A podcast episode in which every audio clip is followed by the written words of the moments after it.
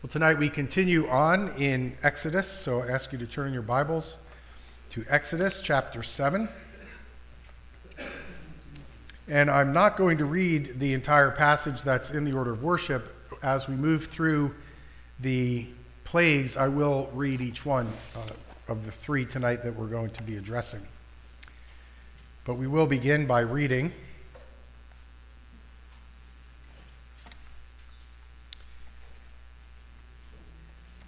from ch- uh, chapter seven, beginning in verse eight. Children, here are your questions. First, why did God send the plagues on Egypt? Two, why was the Egyptian religion wrong? Three, list the first three plagues. So again, our focus is on Exodus seven fourteen to eight nineteen, but I'll begin reading in verse eight of chapter seven. This is the word of God. Then the Lord said to Moses and Aaron, when Aaron says to you, prove yourselves, I'm sorry, when Pharaoh says to you, prove yourselves by working a miracle, then you shall say to Aaron, take your staff and cast it down before Pharaoh, that it may become a serpent. So Moses and Aaron went to Pharaoh and did just as the Lord commanded. Aaron cast down his staff before Pharaoh and his servants, and it became a serpent. Then Pharaoh summoned the wise men and the sorcerers, and they, the magicians of Egypt, also did the same by their secret arts. For each man cast down his staff, and they became serpents. But Aaron's staff swallowed up their staffs. Still, Pharaoh's heart was hardened, and he would not listen to them, as the Lord had said. There ends the reading of God's word. Let us join our hearts together in prayer. Father in heaven, we do thank you for your word, and we thank you for the record of your mighty works that bring you glory, as you make yourself known through your might and through your power. Lord, we also know that there's might and power in your word itself, and so we thank you that we can read it and know that we're hearing from you. We pray now as we move from the reading of your word and the preaching to the preaching of your word, Lord, that you would help us to hear from you. So minister to us, we ask. Please help the preacher and help all of us who will hear tonight as we come to you in the name of Jesus. Amen. It's said that there were two thousand plus false gods in the Egyptian pantheon, that the culture there was immersed in false religion. That's the context that Israel found themselves in, in this This country, this nation that had deity after deity, many that were depicted in images and little icons and statues and stuff like that. It produced millions of icons and images of false gods. Yahweh is about to make himself known by taking down god after god before the very eyes of their worshipers. That's the context that we find ourselves in. Now, we're going to see him taking down each one of these gods, but due to the fact that there are so many gods, that there's this overpopulated pantheon, that there's this complex system of gods, it's going to be hard to always specifically focus on just which god of the Egyptians is being addressed, but nonetheless, they're being addressed. And because of the interconnectedness, we're going to see that there's collateral damage on lesser gods. We'll see that especially in the case of the issue with the Nile. We look at these gods, imagery of them is very well known throughout the world, kept in museums, kept in Egypt, of these gods, many of which are half human, half beast. Uh, some of them look just harmless, but they're not just cutesy morphs of creatures. They express something very disturbing, very dangerous. It's a result of imagination steeped in the very essence of false religion, confusing the creature with the creator or the creator with the creature, not keeping that crucial distinction. It's a deadly error. Well, God has said to Moses, he said to Israel, he's said to Egypt, and he said to Pharaoh that through the works that he's about to do, he's going to show them that he is who he says he is. I am. Yahweh is going to make himself known, simply I am. We come to our passage and we've already seen Moses and Aaron go into the presence of Pharaoh. We're going to see that again, which tells us that they must have had some kind of political immunity, some kind of diplomatic immunity. Why doesn't Pharaoh just kill them on the spot? They're a thorn in his flesh constantly. So they have some kind of relation there. Perhaps Pharaoh understands Moses' position. He knows that he was raised in his own household, or in the household of Pharaoh at least. And so you have this character, Moses, who's God's man, Aaron, his spokesperson, in the presence of Pharaoh. And as we enter into our passage, we find out that Pharaoh is on his way down to the Nile. Uh, he's not just going down there to relax. He's going down there most likely to worship. He's going down there for his morning devotional. He's going down there for his quiet time. But he's about to see the hand of God. He's been warned. He hasn't listened. Now he's about to see the hand of God. And so look at your Bibles, verse fourteen. Then the Lord said to Moses, Pharaoh's heart is hardened. He refuses to let the people go. Go to Pharaoh in the morning as he is going out to the water. Stand on the bank of the Nile to meet him, and take in your hand the staff that turned into a serpent. And you shall say to him, the Lord, the God of the Hebrews, sent me to you, saying, let my people go, that they may serve me in the wilderness. But so far you've not obeyed. Thus says the Lord, by this you shall know that I am the Lord. Or I am Yahweh, you can read. Behold, with the staff that is in my hand, I will strike the water that is in the Nile, and it shall turn into blood. The fish in the Nile shall die, and the Nile will stink, and the Egyptians will grow weary of drinking water from the Nile.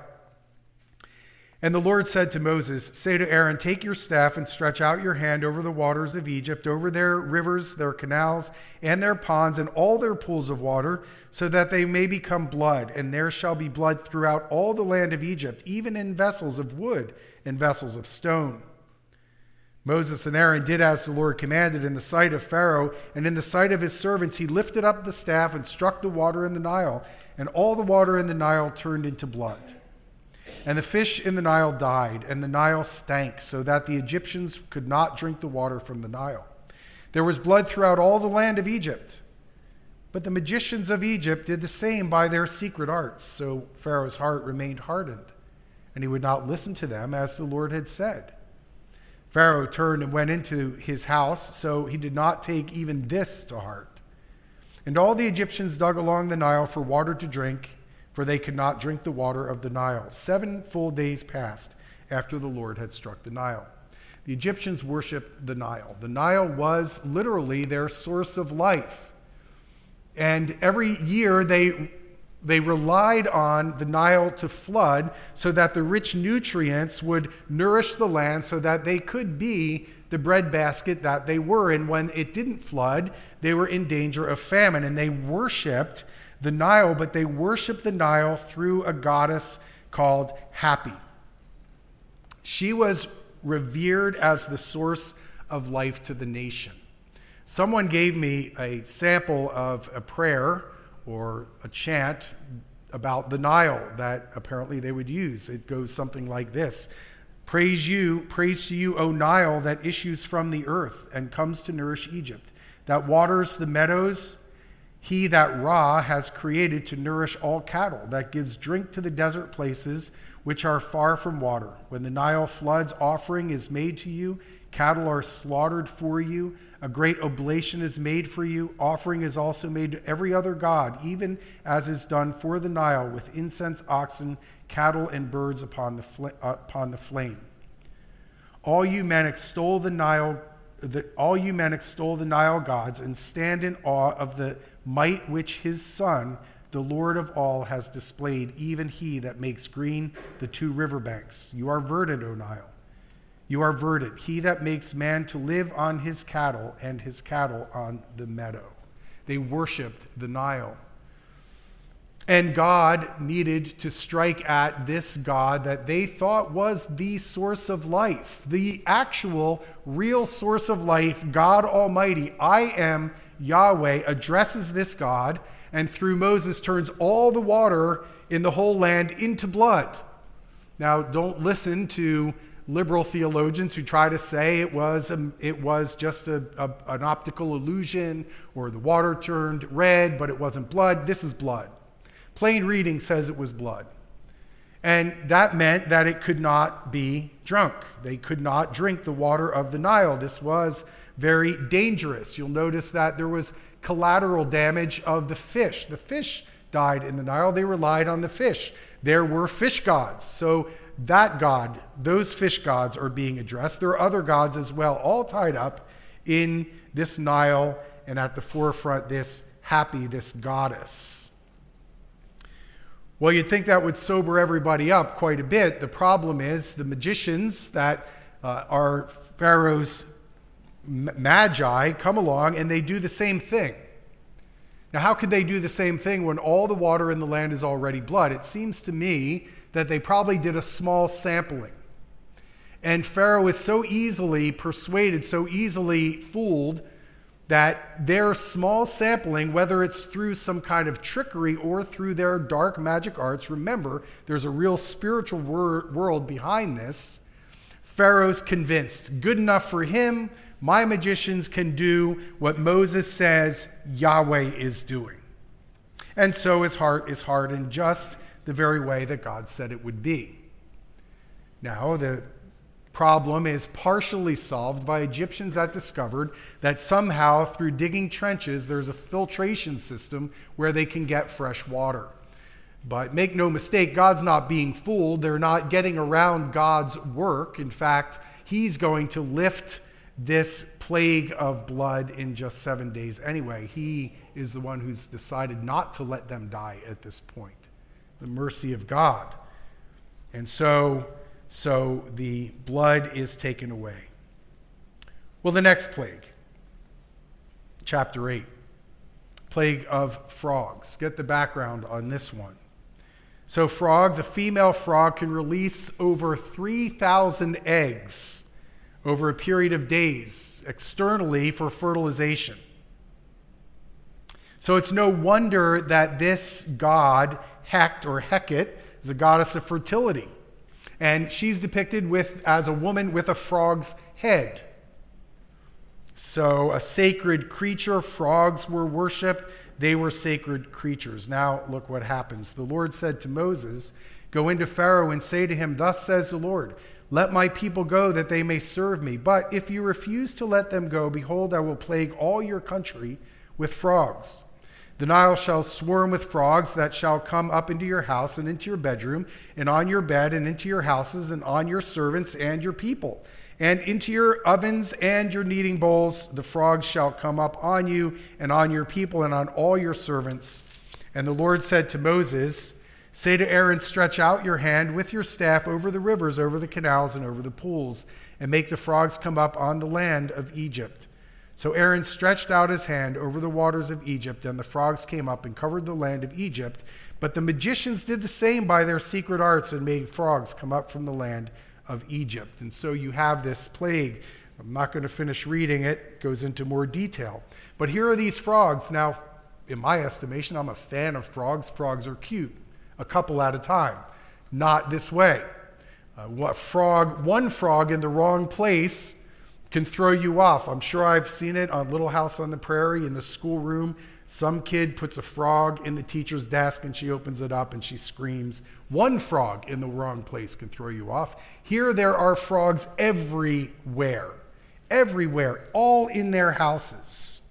No escaping from their frog, from these frogs. Here their little gods are all around them, but the gods that they worship in these frogs are odious. And they literally become stinking. These frogs are everywhere. But then again, the magicians can do the same thing. And again, we don't know how this looked. We don't know what they did to make it look like they could do what God does. But nonetheless, they did something that impressed Pharaoh. They could do the same thing. The problem that they faced was that while they could conjure them up somehow, they couldn't get rid of them. They simply couldn't get rid of them. And so we have this situation in verse eight. The Pharaoh called Moses and Aaron and said, "Plead with the Lord to take away the frogs from me and from my people, and I will let the people go to sacrifice to the Lord." And Moses says, "Okay, as long as you do what you said you're going to do." And of course, we know Pharaoh well enough to know. We also know that God is going to use Pharaoh to glorify his name. Pharaoh hardens his heart once again, goes back on his word. But the magicians can't get rid of them, and so they all end up dying. Dying. There's stinking frogs everywhere. Understand the power of this. Their little gods are all dead all around them in their houses, and they pile them up, and they reek. And they reek. Next plague. Next plague. Plague on man and beast. And this is translated here gnats. Some translate it lice.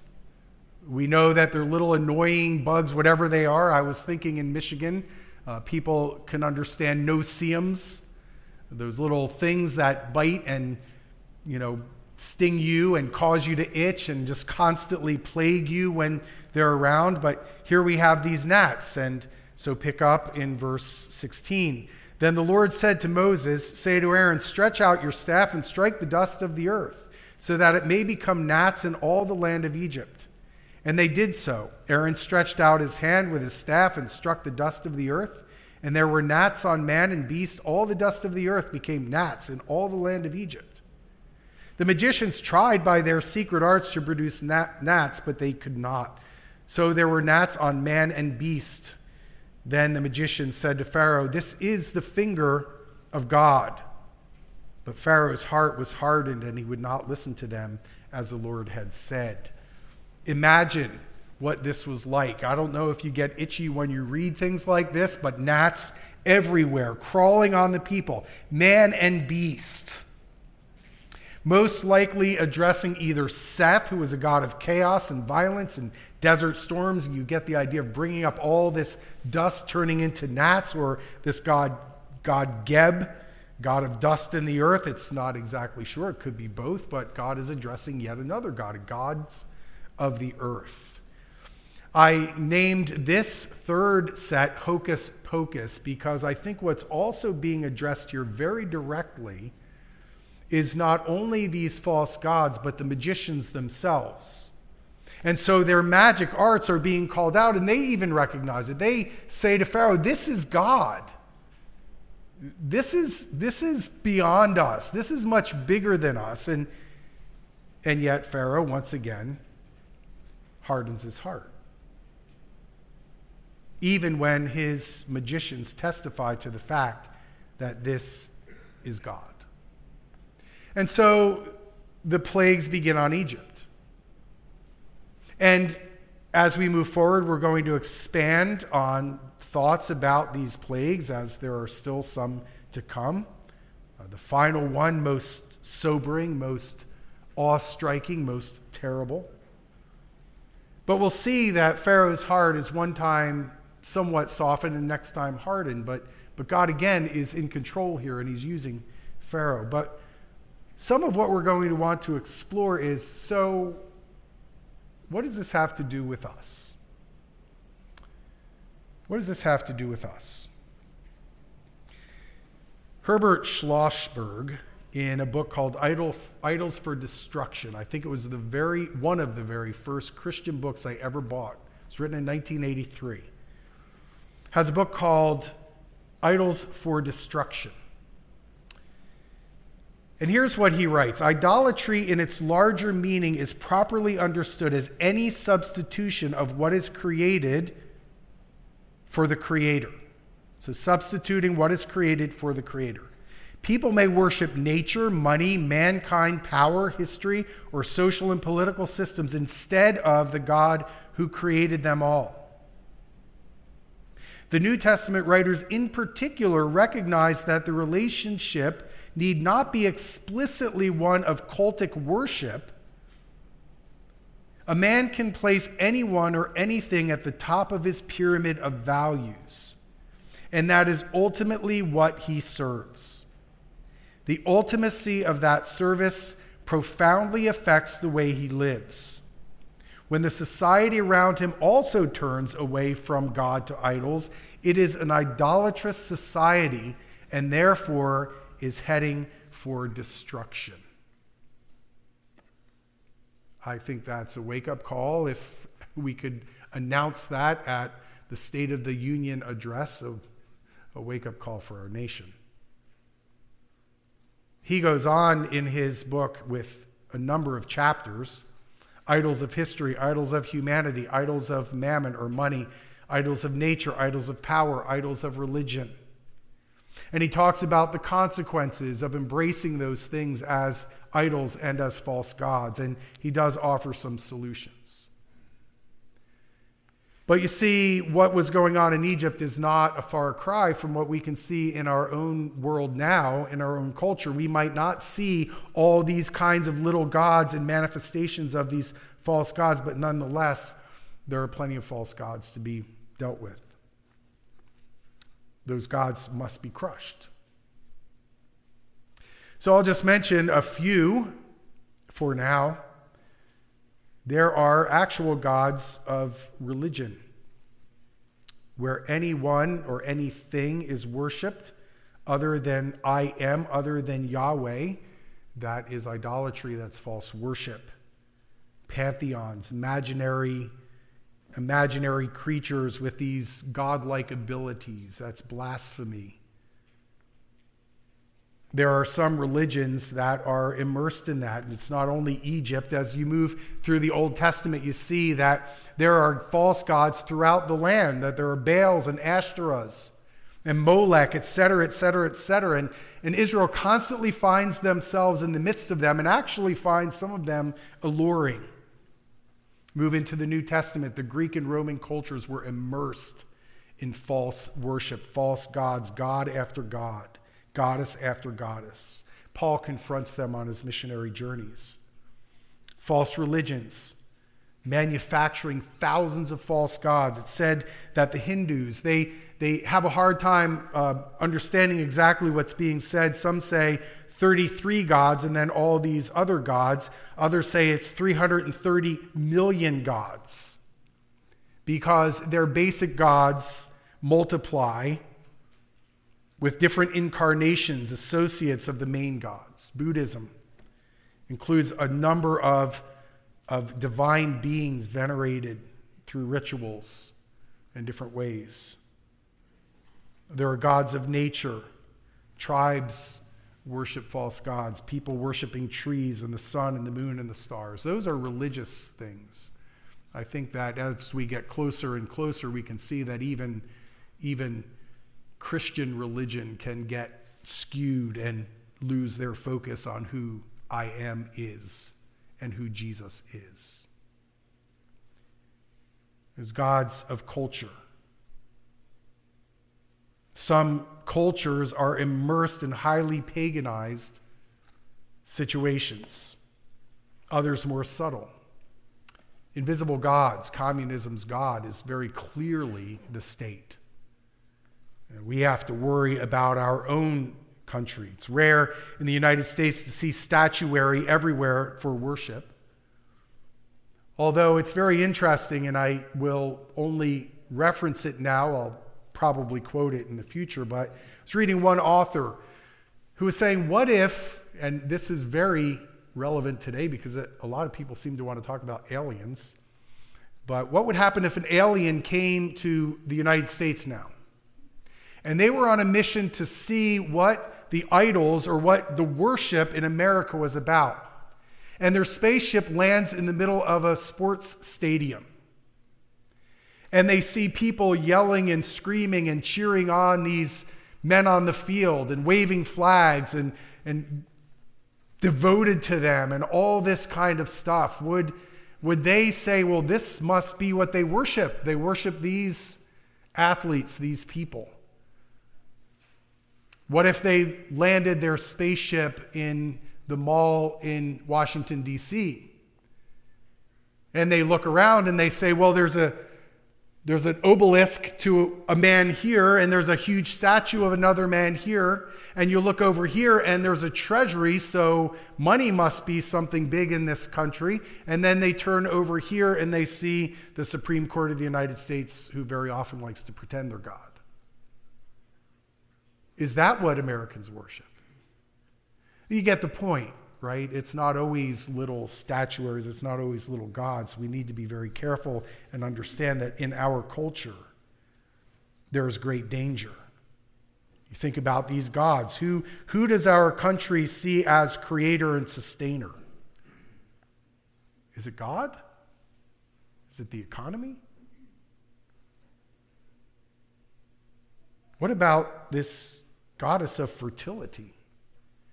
Can it be that while we understand the whole reproductive situation, that we have defied even one of Uh, these false gods and have twisted everything on its head, not only letting all kinds of aberrations happen, but also killing the handiwork of such a God?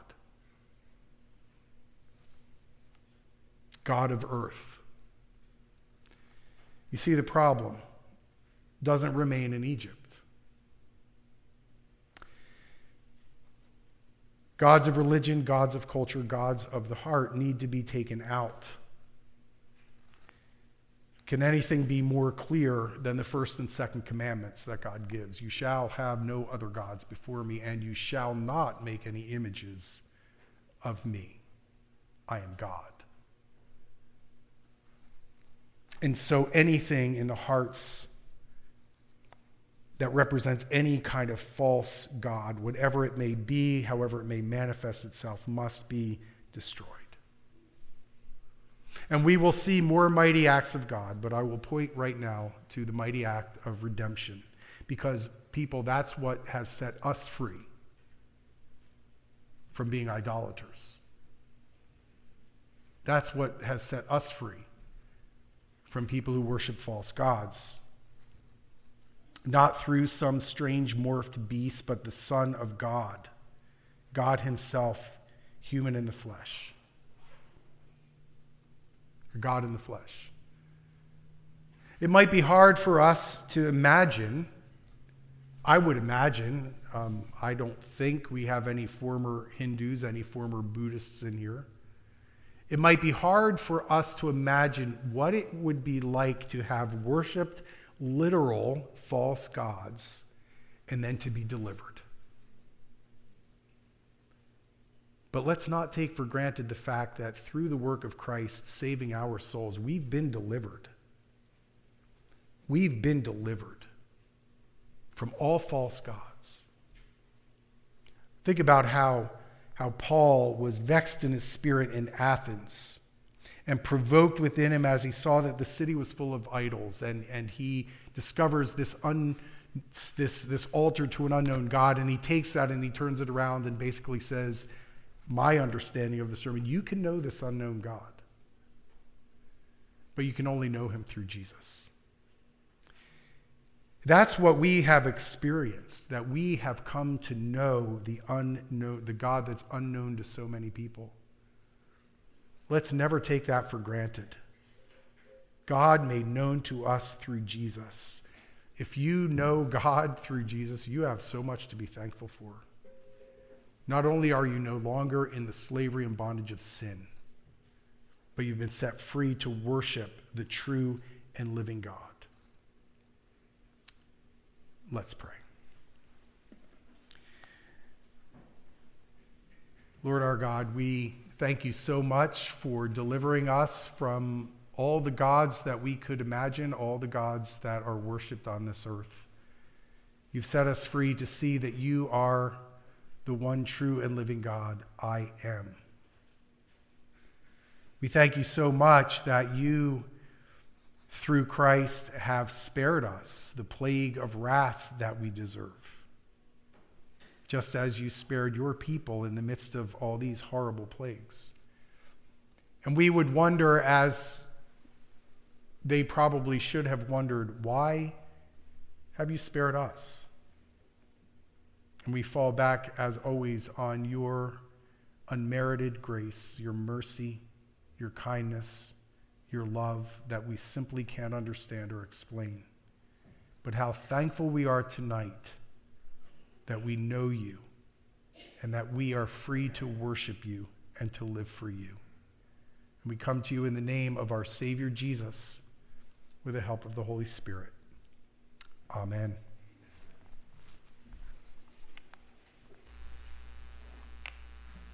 Our closing hymn is four eighty-one, Turn Your Eyes Upon Jesus. And we'll please stand when we sing.